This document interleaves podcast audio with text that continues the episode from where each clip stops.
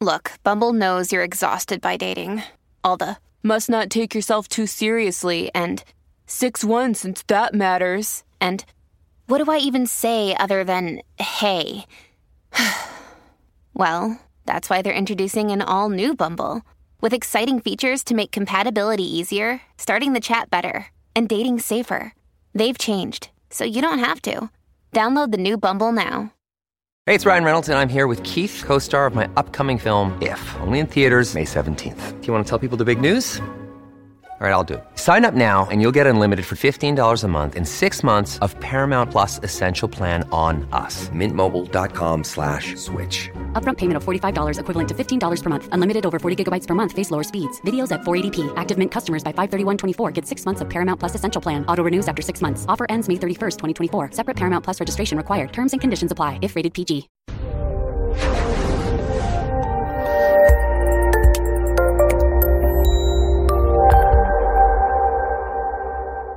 I'd like to welcome everybody to today's presentation on vulnerabilities, what they are and what we can do about them. I am your host, Dr. Dawn-Elise Snipes. We're going to define vulnerabilities, identify some of the most common ones, their effects, and ways to prevent them. So, this is really a big overview. If you go to the YouTube channel, All CEUs Education, you can find full length videos on each and every vulnerability, but we're really just hitting the highlights for people who aren't interested in getting down into the into the nitty gritty just to help you understand and help you explain to your clients um, or remind your clients about the importance of taking care of more than just that presenting issue. Vulnerabilities are situations or things that make it more difficult to deal with life on life's terms, leading to depression, anxiety, stress, irritability, whatever you want to call it. People don't feel happy. And I want you to think more broadly of vulnerability. Anything that is going to make you potentially more irritable. For me, for example, if I am too hot, I don't do well being, well, cold either, but especially hot. If I am too hot, I get super cranky and I tend to be more short tempered. It's one of the reasons I don't live in Florida anymore. But it's important to know for you what things make you more short tempered. I'm another per- one of those people who I run early. If I'm supposed to be somewhere at one o'clock and I get there at twelve fifty, I feel like I'm late. So when I start running behind, if I'm actually going to get there on time, I get stressed. So I am more vulnerable to getting irritable with are driving slowly in traffic or, or anything else that might kind of get in my way. So I know that that's a vulnerability. I get very high strung or stressed out when I am when I'm running when I'm running behind. So time management is an issue that I have to manage. And it's important for each and every person to think about what things in my life, what um, situations make me more likely to be short tempered, less patient, or irritable.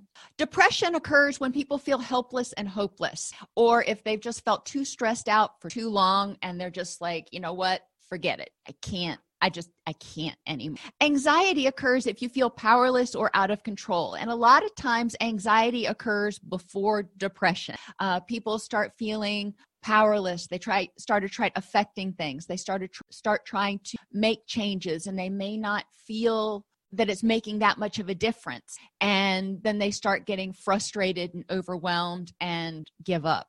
Addictive behaviors also increase when people feel a need to escape because of stress anxiety depression or pain. And it's important to recognize the influence of substances on our brain. Once we start engaging and even addictive behaviors, once we start engaging behaviors, anything that causes that, you know, extreme dopamine rush with regularity, then we are going to likely prompt changes in the circuitry in our brain, which will lead to uh, tolerance symptom, withdrawal symptoms, but more than that, it will also leave feelings of anxiety or depression or not using because our brain starts to expect us to flood it with those neurochemicals. So, addictive behaviors in and of themselves can be a vulnerability people even things that are auxiliary you know if you think about when you go on vacation. You know hopefully it's a wonderful vacation. It's awesome. You are just you know full bore gung-ho having a blast the whole time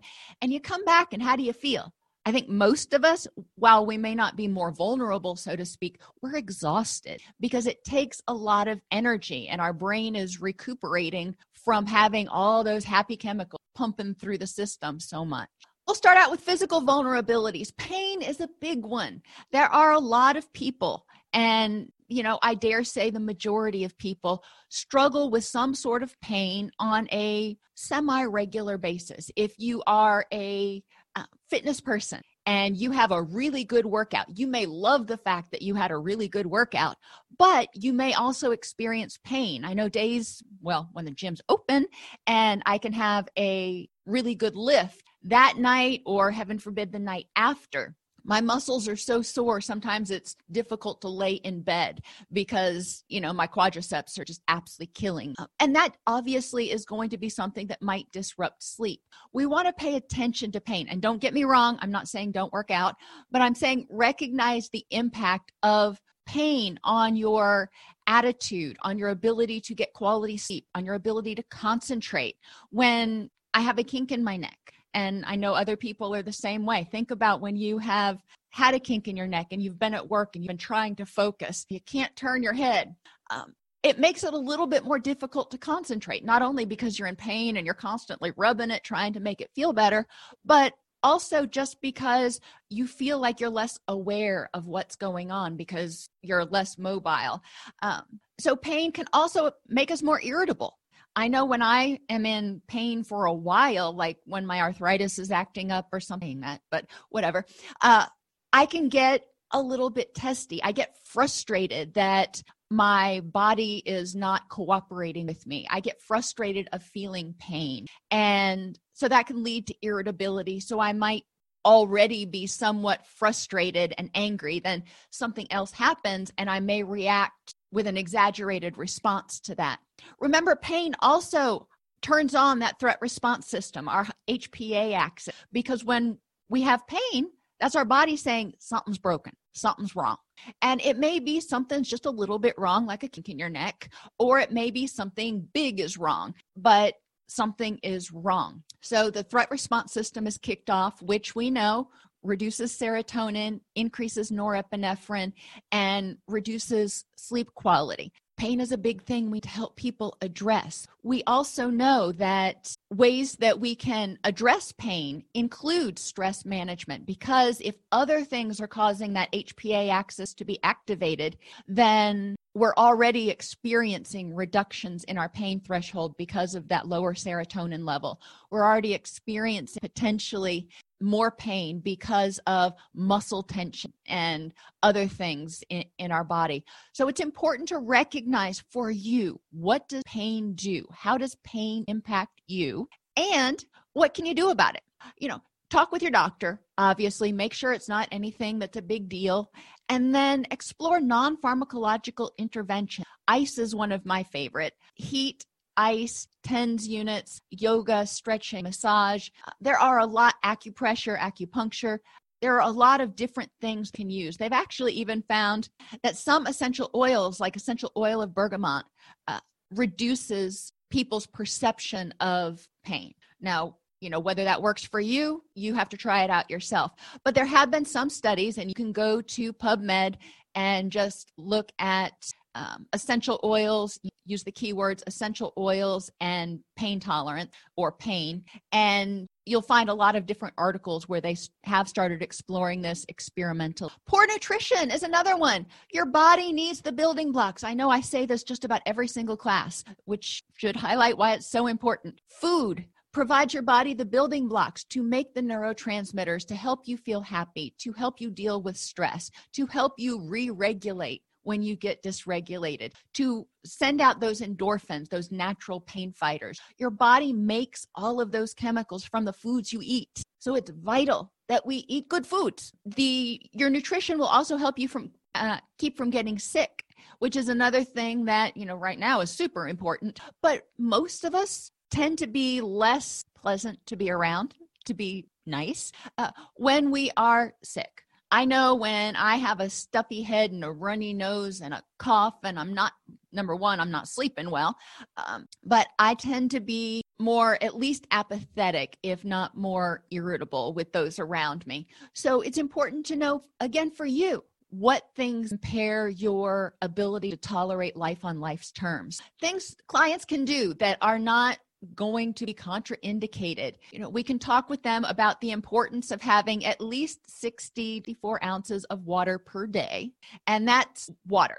Reminding them that caffeine and uh, other stimulants like decongestant will actually be diuretic. They'll cause you to lose more water. So you need to drink more water when you're consuming those things. And it's a balance. If you like your coffee, especially if you like caffeinated coffee, balancing those things out a little bit of a challenge, but it is important to make sure you get water. Most of your body's uh, chemical reactions take place in a fluid environment. Without fluid, then you don't have the conductivity that you to make things happen effectively and efficiently. Have three colors on your plate at every meal. Condiments and Skittles do not count, unfortunately. But um, it is important to try to eat colorfully. A lot of people aren't in following a food journal or following a menu. Thing they want to eat, they want to eat. They don't want to have to count calories or macros. And no, unfortunately, I'm sorry, Wendy. Um, M&Ms don't count either. The uh, but a lot of people aren't into being super attentive to what they're eating. But most people can look at a plate and go, yes, there are three colors on this plate. And it's actually a little bit of a challenge sometimes at first when you're trying to eat more colorfully to figure out, especially green. How to get green in there at breakfast can be a little bit of a challenge, the exception of like honeydew melon or something. But apples you know you have green apples that you can eat green grapes. There are greens that you can include in breakfast but having three colors on your plate at every meal ensures that you're getting a wide variety of micronutrients as well as eating relatively healthfully. And try to eat smaller meals. Now some dietitians will argue with this. If you've got an underlying health condition you know obviously people are supposed to follow their their medical doctor or registered dietitian um, recommendations with this, but a lot of people uh, do better if they eat smaller meals every few hours. With intermittent fasting, some people are getting away from that. And if you do intermittent fasting, more power to you. But it is important to maintain your blood. Sh- uh, my husband is hypoglycemic. So if he goes too long without eating, his blood sugar starts to crash and he gets, when he was in law enforcement, he was on patrol. Uh, pretty much every single time and we traced it back we looked at vulnerabilities uh, every single time he would get a complaint would be a time when his blood sugar was low. And we'd be out shopping or or whatever we've been married for like 25 years um, and i can tell when his blood sugar is getting low because he starts getting very impatient test irritable. Um, so it's important for him to recognize when he needs to eat, but also to do things like keeping food with him um, when he's going out, whether it's a, you know, some sort of Nutri-Grain bar or something, whatever it is that can keep him, as, as Barrett says, from getting hangry, uh, is really, really important. But for some of us, we may not get to the point of being hangry, but we may have more difficulty concentrating when our blood sugar gets low or start feeling like we're know how your body reacts and know what's important when you need to being mindful of when you have those cravings for food to check in and say, you know, am I hungry or am I wanting to eat for some other reason? And the more mindful we are, the more we get in tune um, with our body. And yes, kids go through growth spurts and oh my gosh if you remember back to when you had kids around the house, or maybe you do now, I know mine are older teenagers, so they're mainly through this area. But when they would go through a growth spurt, my fridge would empty like gangbuster. Uh, when you eat mindfully, then you're eating when you're hungry. But for whoops, sorry, when kids are younger and going through those growth spurts, then they need to, they often need to eat more and more often in order to stabilize their blood sugar. Another interesting point is that our brain is one of the biggest users of blood glucose. So when you're at school, if you're using a lot of cognitive energy, uh, when you're at work, if you're using a lot of cognitive energy, you may actually feel hungry more so than you do on other days like when you're out in the garden because your your body is using more blood sugar. They also found that with children who are gifted, and you know maybe other children too, but the particular experiment was done on children who were gifted, that their blood sugar tends to drop a lot more precipitously throughout the day. So it's more, even more vital for them to make sure that they have a really good balanced lunch and maybe even a snack in between in order to keep their blood sugar up and re- acting out behaviors and other things that might be problematic. During the pandemic, a lot of people are eating more, partly because they are stressed. And when we eat, especially high sugar, high fat foods, it causes our body to release dopamine and serotonin. Sometimes we eat because it's soothing, it distracts us. It's something that we can focus on besides the news, besides the fact that we can't leave the house. Um, and sometimes we are hungrier or we feel hungrier more often because we've got gotten our circadian rhythms out of whack. And your circadian rhythms are set by when you go to sleep, you wake up, but they help control the excretion of your hunger and your satiation hormones. And so if your your schedule has changed or if it's kind of loose, then you may find that your body doesn't know when it's and not.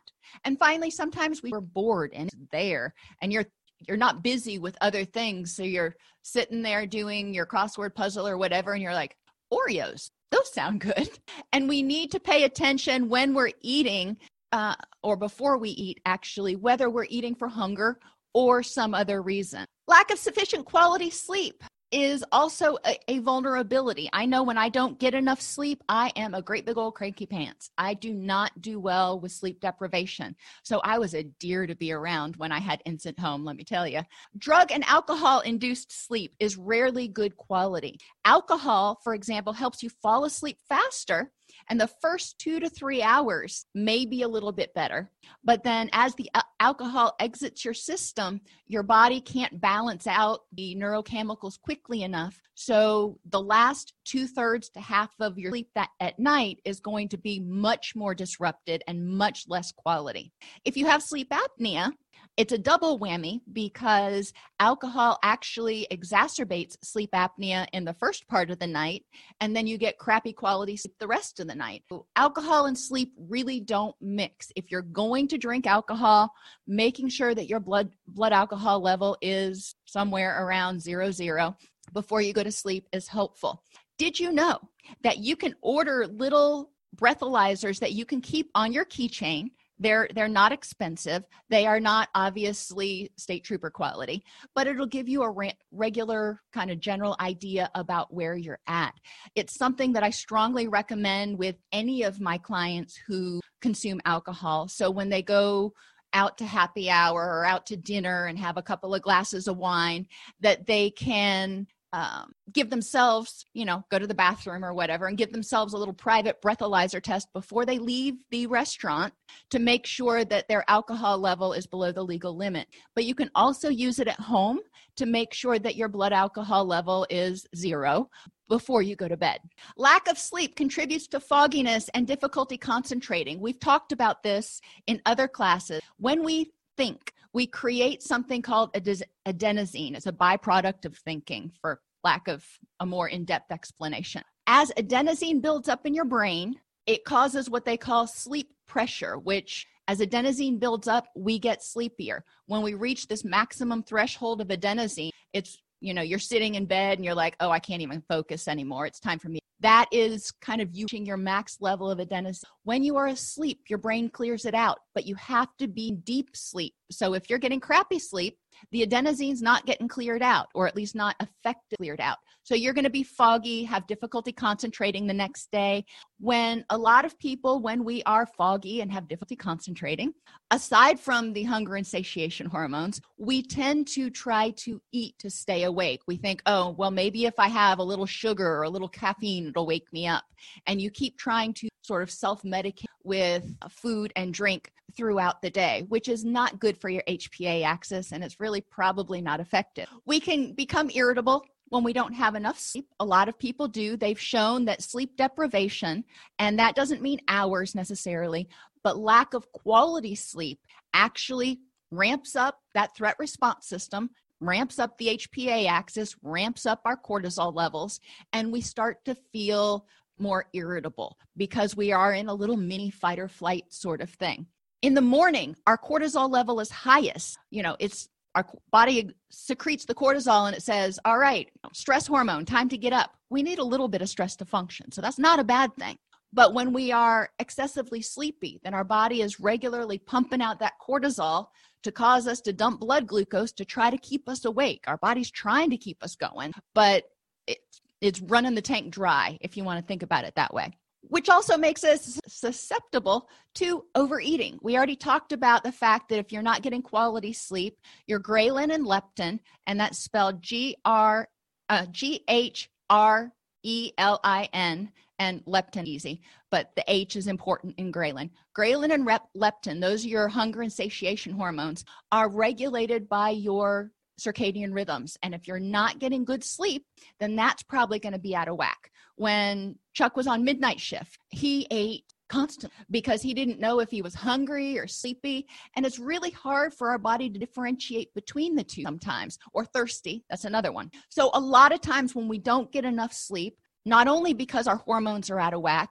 but also because we're trying to self medicate to try to help us stay awake, we may overeat. Interventions. There are a lot of interventions uh, for sleep hygiene. Like I said, there, there are other videos on the YouTube channel specifically devoted to sleep. You can also go to the Sleep Foundation website. I think it's sleepfoundation.org. Basically, develop a sleep routine. Roughly the same three things you do every night. Just like with a kid, they come home from school, they play, they eat, they bathe, they read a story, they go to or whatever it is in in your world. That's what our world looks like for the first for the last 15 years. Um, but that's helpful for us too. If we come home from work, we relax for a little bit, we make dinner, we eat, take a bath, unless you bathe in the morning, uh, read a book or do whatever it is you do, relax, and then go to bed. That helps cue your body in that it's time to start making that melatonin so we can go to sleep. You also want to turn down those lights, get rid of the blue lights, get a blue light filter on your mobile devices for your television, computer, and also try to have lights wherever you're sitting to wind down that are either adjustable so you can turn down the um, blue intensity or um, that are, they're different lights. The room we sit in at night, I have the yellow bulbs, and so they don't have any blue in them at all. I don't remember where they are on the spectrum. I think it's like 2500 Kelvin is where the yellow is. And it's a little challenging to find bulbs with virtually no blue in it, but it is helpful.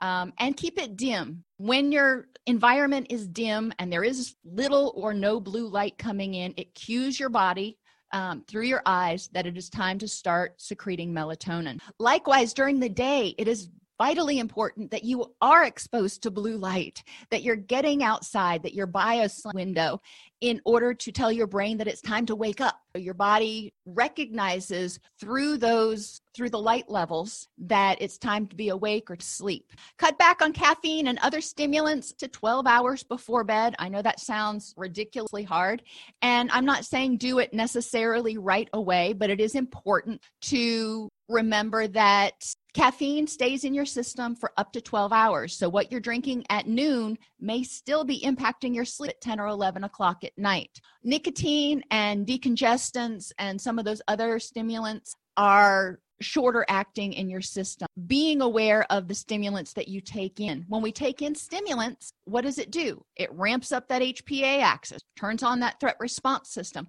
which in and of themselves makes us more edgy. If you've ever I can't hardly drink even you know decaf starbucks anymore because there's so much caffeine in it. But i remember the last time i drank caffeinated starbucks i felt like um, beavis and butthead doing the the sugar um, video that they did. And if you haven't ever seen it you, you look look for it on youtube later. But i i felt like a little chihuahua or or squirrel or something on cocaine. I swear I was just going to crawl out of my skin. And when you're revved up that much, when your HPA axis is secreting that much norepinephrine, uh, it's more difficult to think clearly and it's more difficult to deal with life on life's terms because a lot of times you'd be more impatient you're you're wanting to go faster and faster and faster illness is another vulnerability we talked about it a little bit earlier when we are sick, and they've actually done studies that found people with seasonal rhinosinusitis, which you know, allergies, had higher levels of cortisol and were sleeping their sleep was disrupted and they had higher levels of cortisol than other people which indicated that the allergy disrupting the sleep and also the postnasal drip and everything that goes along with it turned up that threat response system i thought that was an interesting little thing exhaustion happens when we're sick our body is devoting energy to try to help us repair and you know get back to normal so it's diverting energy from other things. We're not supposed to feel super energetic. It always bewildered me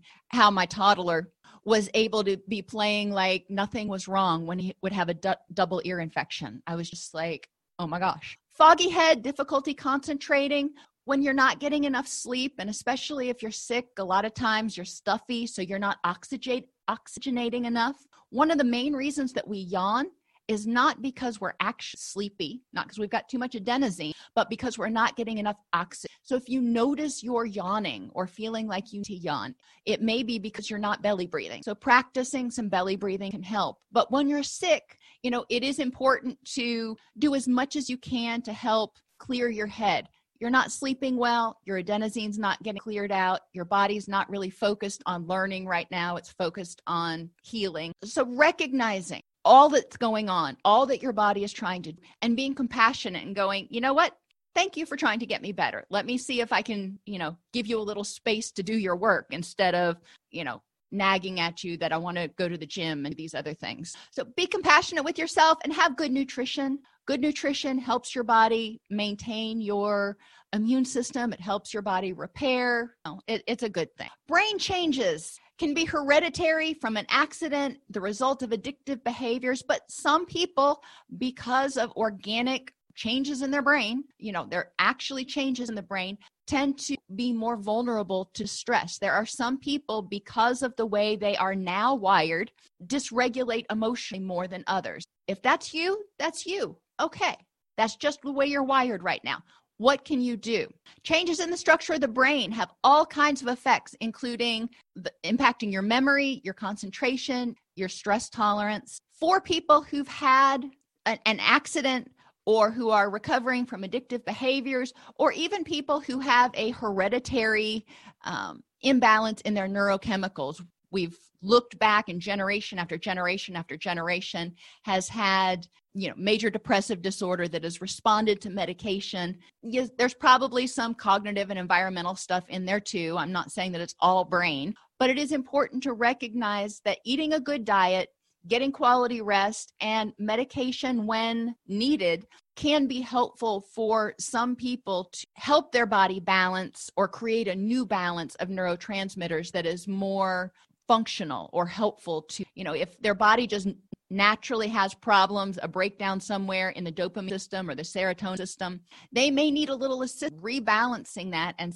resetting the balance of their neurotransmitters to somewhere where they can feel what they consider to be happy. Remember that medication only works for about 30% of people. So it's not a panacea by any means, but there is a significant minority of people do benefit from pharmacological intervention in addition to lifestyle change and those sorts. Anger, anxiety, depression, grief, guilt, jealousy, resentment, and inability to self soothe are all vulnerabilities that we experience. We talked about being hangry earlier, and it's important to recognize. And as David points out, there are some acronyms, and you can develop as many acronyms you know you want to identify your personal vulnerabilities.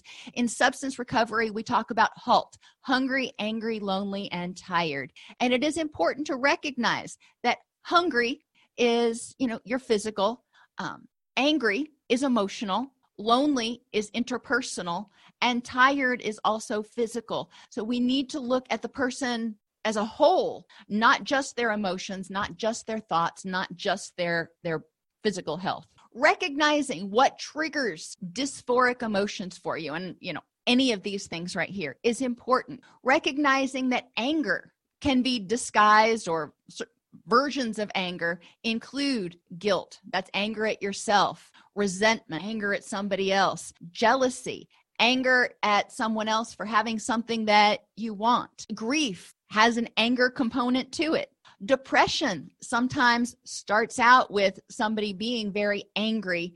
And, you know, remember, anger is part of that fight or flee. It happens when we feel threatened. At a certain point, they may feel like they have no control. They get angry, but they feel like they have no control over whatever it is that's making them angry. So they eventually become depressed. Anger and anxiety underpin a lot of things. Anxiety can be thought of as stress, worry, fear, any of those things. But any of our uh, dysphoric emotions that we have, we need to be able to self. It's important to be able to use those distress tolerance skills in order to help people get into their wise mind so they can figure out, all right, you know, I'm going to accept unconditionally without judgment that I am really ticked off right now.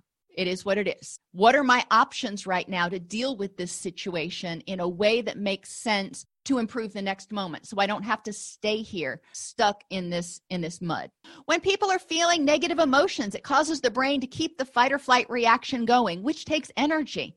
As long as you're feeding that anger you're pumping out that serotonin you're pumping out that norepinephrine you're keeping that adrenaline high you're keeping your blood pressure high. All of that is exhausting after a while. It's like sitting in a car and or driving a car with the gas pedal all the way down and not letting up. The engine starts to get hot after a while. It lacks or prevents the happy, calming neurotransmitters from being excreted when we are, you know, holding on to those negative emotions. Sometimes there are things we can resolve the situation that can help us feel better. Sometimes there aren't. And in recovery, we talk about the serenity prayer grant me the serenity to accept the things I cannot change, the courage to change the things I can, and the wisdom, the difference. Part of distress tolerance skills and part of recovery also means people have the ability to know what helps them feel happy, what they can do to help get their body to secrete some of those happy chemicals. Encourage people to develop coping skills that work for them to deal with whatever is causing their distress. Ask them in the past when you have dealt with or in the past what have you done that's helped you deal with situations like this you know build on their strengths no problem in that and work from there encourage them to keep a list of coping skills that work so when they're in distress and that norepinephrine is flowing and they've got a little bit of tunnel vision because of all the adrenaline, they can look at the list and go, okay, this is what I need. I am a huge fan of having posters or pictures or things around that can prompt us visually for what we stress. and encourage people to insert positive and rewarding experiences throughout the day. We've talked before about emotions and neurotransmitters kind of being like a warm bath. And when we are too angry, too anxious, that's like cranking up that hot water and it gets so hot that it can burn you. If you crank in a little bit of cold water, even if you're having a bad day, if you put in a little cold water, sometimes it it evens it out a little bit.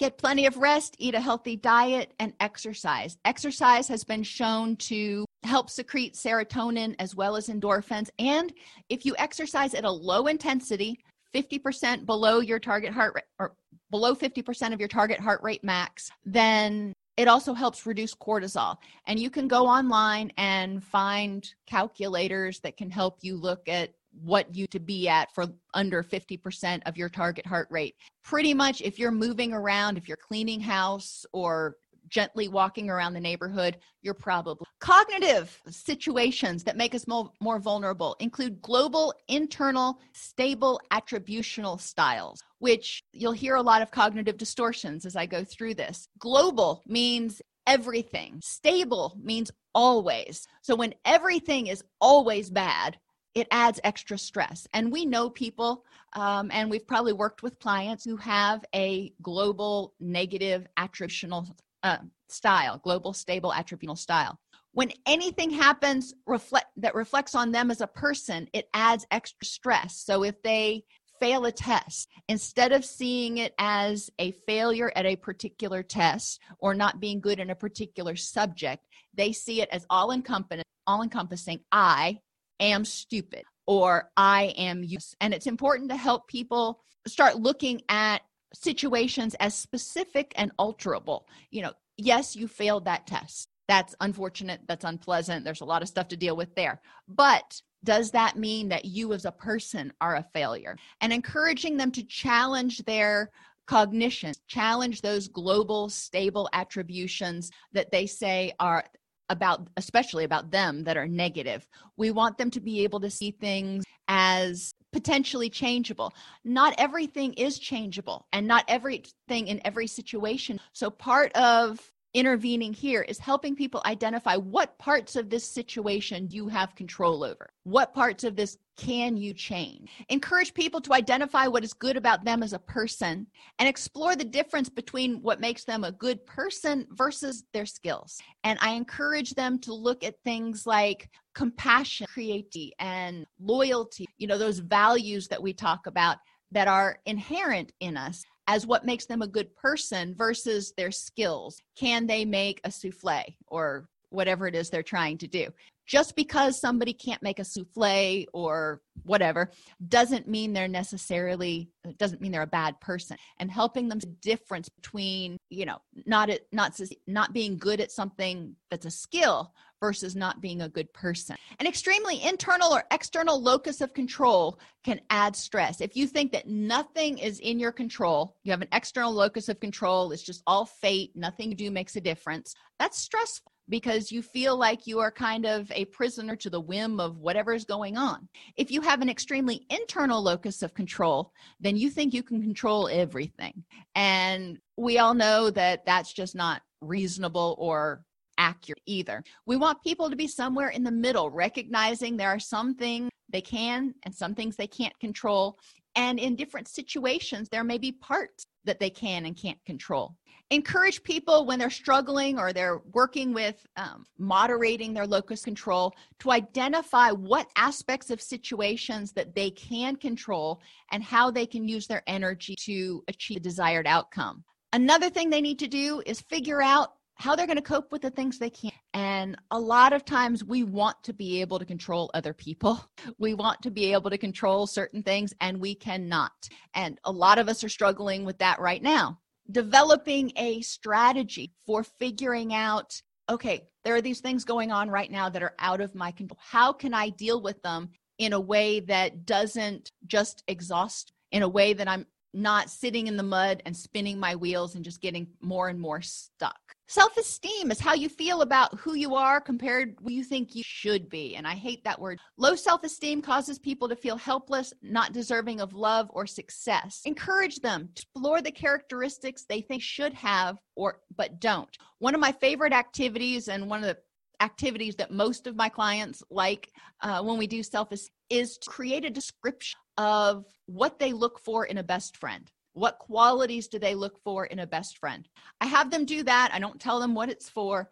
They come in for the next session or the next group, and then we through it and we talk about each one of those characters and why it's important. And then I ask them, okay, let's look at each one of these individually. Which ones do you have already? And which ones might you need to work on? And a lot of times they recognize that they have a lot more good qualities about themselves than they really realized or gave themselves credit for. For things that are left on the list that they don't have, deciding whether that's really important to them to feel like a good person and if it's if so, what to do about it. For example, I, have shared with you guys before, patience is not my strong suit. Do I think that's an important character to have? Yes. Would I like to be more patient? Certainly. Is that something that I'm working on? Yes. So I've decided that that's important enough to some energy into because I think that that's important. When people have higher self esteem, they don't rely on others for external validation. They don't need other people to tell them they're okay, which makes life a lot less stressful. If they can look in the mirror and tell themselves, you know, I am awesome. I am worth a worthwhile person. And they don't need other people to tell them that, then they're not so worried all the time about what other people they're not feeling like they've got to be a which makes them much less vulnerable to stress. They're not having to constantly try to feed every they're worried about being the best version of them that they can be. Negative perceptions and cognitive style when people see the world as negative, depressing, out of control, scary, terrifying, life is more stressful. I mean, think about what it's like to be in that person's head. And everywhere you look, you see the sky falling, you see death and destruction. It is exhaust. When people see most everything as negative or not rewarding, a lot of times they don't want to do anything. They feel powerless. They see, say, What's the point? If I do this, there's not going to be any benefit. Encourage people to look for the silver lining. When they start to think about something as negative, they need to find the positive some people talk about this as embracing the dialectic looking at looking for the good and the bad and recognizing that they balance each other and encourage people to look for exception to what's going on. Maybe this particular test you failed but look at all of the other classes you've passed and things that you've succeeded at. There are a lot of different ways challenge negative perceptions but remember that negative thoughts and things that we notice that are threatening or upsetting in some way have a stronger emotional valence than positive thoughts. For every negative thought that we have, you want to try to have three to five positive thoughts. And that can be really challenging. I'm happy when we'll start out just trying to do a one to one. Like it's raining outside. It's frustrating that I'm frustrated that it's raining outside, but hey, that means I don't have to wash my car this weekend because, you know, after it gets wet, I can just run a towel over it and get the dust off.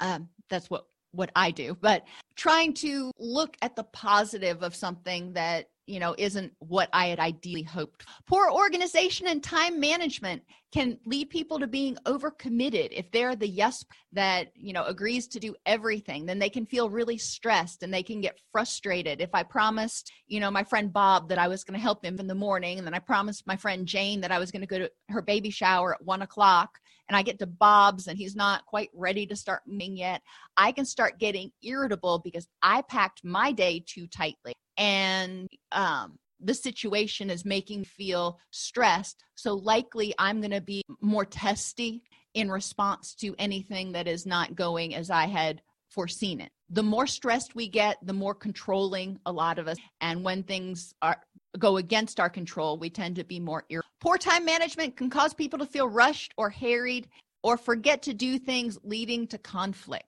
My son, bless his heart, you know, time management not his strong suit. He's gotten a lot better as he's gotten older. But for example, he was I was supposed to take him to the to the dentist and I showed up and got out of the car and I'm like, "Okay, Sean, you know, get in get in the car. It's time to go. He wasn't ready yet. Still had to put on his. Sh- okay, so I was a little frustrated, but he got his shoes on. We get almost all the way to the dentist, and he's like, I forgot my return, which caused a little bit of frustration on my part because, you know, that meant that we were probably going to be late for the dental appointment. And remember, I don't do well being late. So that just kind of compounded things. Recognizing how poor time management affects your work quality, your patience levels and your relationships is really important. Have people make a must list of must do's at the beginning of every these are the things that I got to get done this week. I've got to pay bills, I've got to go to the grocery, I've got to yada yada. Encourage them to use that as their priority. And sometimes I know I do a must do list every single day. So I start out the morning, I'm writing down the things that I have to get done that day then anything else that comes along, I consult my list and I'm like, can I fit that in with everything else I've got to do today? So I am constantly checking back and being mindful of the fact that there are only so many hours in the day. And encourage people to identify and address time sucks. Um, mobile devices, the news, the internet, huge time sucks. I will start drinking my coffee in the morning and reading before I know it, an hour has gone by, and I'm like, crap, I'm going to be late for the gym. Uh, so it's important to know where your time sucks are. And poor organization can also cause a lot of uh, lost time. Like if you spend 15 minutes before you leave the house trying to find where you left your daggum, recognizing that. Not only did that probably raise your stress levels looking for your keys, but it also caused you to start running behind putting your time out of whack, causing you to feel more rushed, making you more vulnerable to stress. Poor communication skills impede people from being able to, and when our needs aren't getting met, we more irritable. We tend to have more difficulty dealing with life on life's terms because we don't feel like the world understands. We don't feel like we're getting our needs. Poor communication skills can cause misunderstandings and can hurt your relationships. Don't expect people to read your mind. If you need something, tell them most people are not good at picking up on hints. And if you're sitting there going, well, this person should know that I expect them to do this, that, and the other, that's setting yourself up for disappointment and failure. It's important to tell people what you want of them. Tell people what your expectations are, what you need of them, so they can have the option of saying sure and doing it or, you know, not. But then you're not sitting there in limbo going, well, they should know that they're supposed to pick me up for work today. Well, did you tell them that? For communication skills, people need to learn about effective verbal and nonverbal communication making sure that they understand not only how to use the words, but also how to use the nonverbal so it doesn't come off um, as aggressive or passive. I mean, if I say, yeah, well, kind of, I'm not going to be taken nearly as seriously as if I make direct eye contact and say, yes, that's exactly what I want. Don't assume you understand what the other person is talking about. And this is where paraphrasing can so helpfully. When you are talking with people, make sure you paraphrase. When my kids were younger, I used to have them repeat back to me what I said in order to make sure that they understood and heard uh, what I had been asking them to do. Now, obviously, with adults, that's patronizing and condescending to say, now repeat back to me what I just said.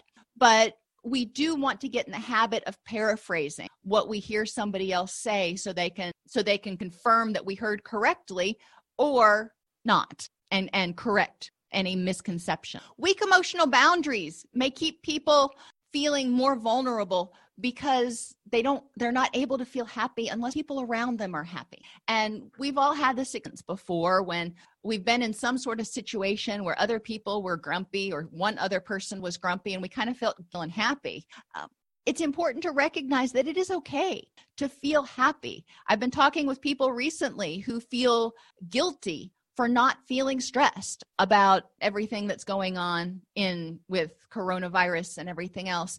And my response is why do you need to feel stressed? If you don't feel stressed you don't feel stressed. And you know kudos to you because you're not wearing down your immune system. Helping people accept and validate their own emotions as okay is important. Even if everybody else in your house is stressed it doesn't mean you have to be stressed if you're not people with weak emotional boundaries also may take everyone else's bad mood. You know, if they're in a bad mood, it's like I can't be in a good mood because everybody else is in a bad mood. So that make, puts me in a bad mood. Well, why? Why does why does other people's bad mood have to put you in a bad mood? Have people examine why it's not safe to feel how they feel and encourage them to start paying attention to their wants and once they are more mindful of what they want and need and how they feel and they're aware of you know why they think it might not be safe to feel how they feel then they can start confronting those cognitions. Is it really unsafe? If they grew up in an addicted household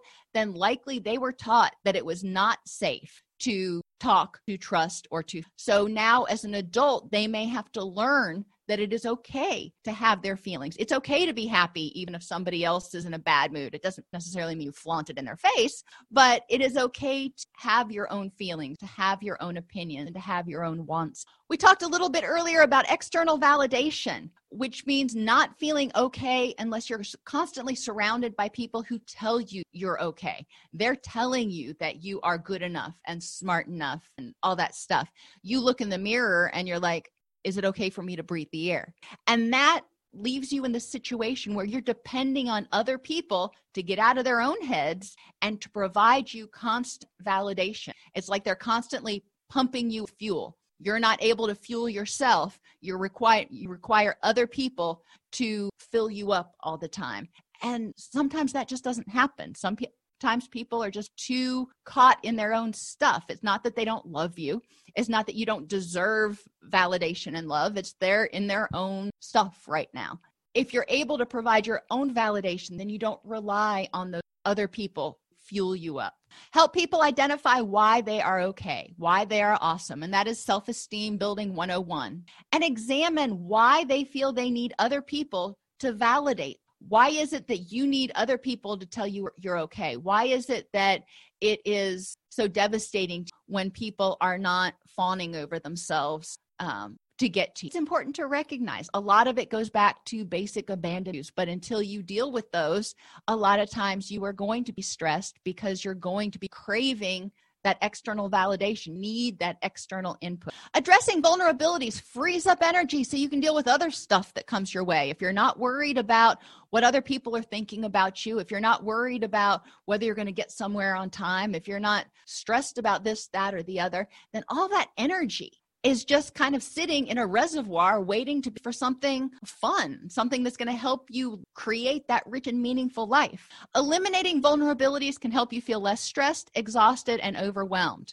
Persistent vulnerabilities are the first relapse warning sign in the depression, anxiety, bipolar disorder, or addiction or anything else. And remember, it goes with that acronym HALT hungry, angry, lonely, and tired. Being mindful of when you are vulnerable and taking positive steps to address it are crucial to recovery and to preventing relapse. Thank you for being with me, everybody, uh, today, everybody. Are there any questions? I am so hoping it is a beautiful day wherever you are, even if it's snowing. Hopefully, at least it's sunny, um, and you can enjoy your weekend. And, you know, I hope all of you are staying safe and strong, and I will see you on Tuesday. Between writing notes, filing insurance claims, and scheduling with clients, it can be hard to stay organized. That's why I recommend Therapy Notes. Their easy to use platform lets you manage your practice securely and efficiently.